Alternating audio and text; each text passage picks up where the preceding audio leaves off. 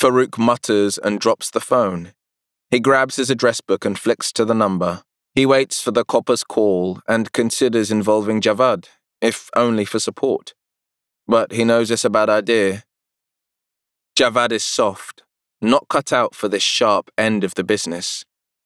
That isn't Javad's fault, though.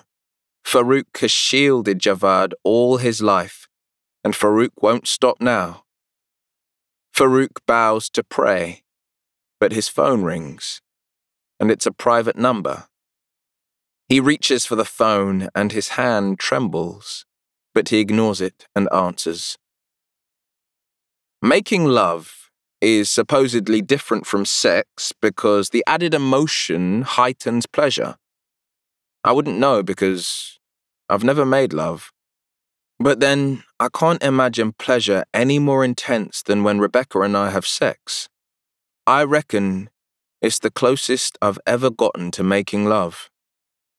Today, Rebecca and I share no pleasantries. We both know what we missed, and it wasn't the chat. She's said a few times that I was the best sex she'd ever had. I tend not to believe what she says, but right now, she's making me a believer. A phone rings, and I ignore it because it's not mine. No one has my number. Oh, shit, Farouk does. I stop and search for my jeans. Don't you dare, Rebecca says and grabs my arm, but I yank my arm from her grasp and pull out.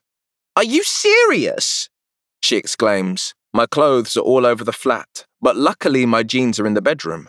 I hurry to them and pick out my phone. The caller has a withheld number, but I answer anyway. Yes, I say. Hello, sir, Farouk responds.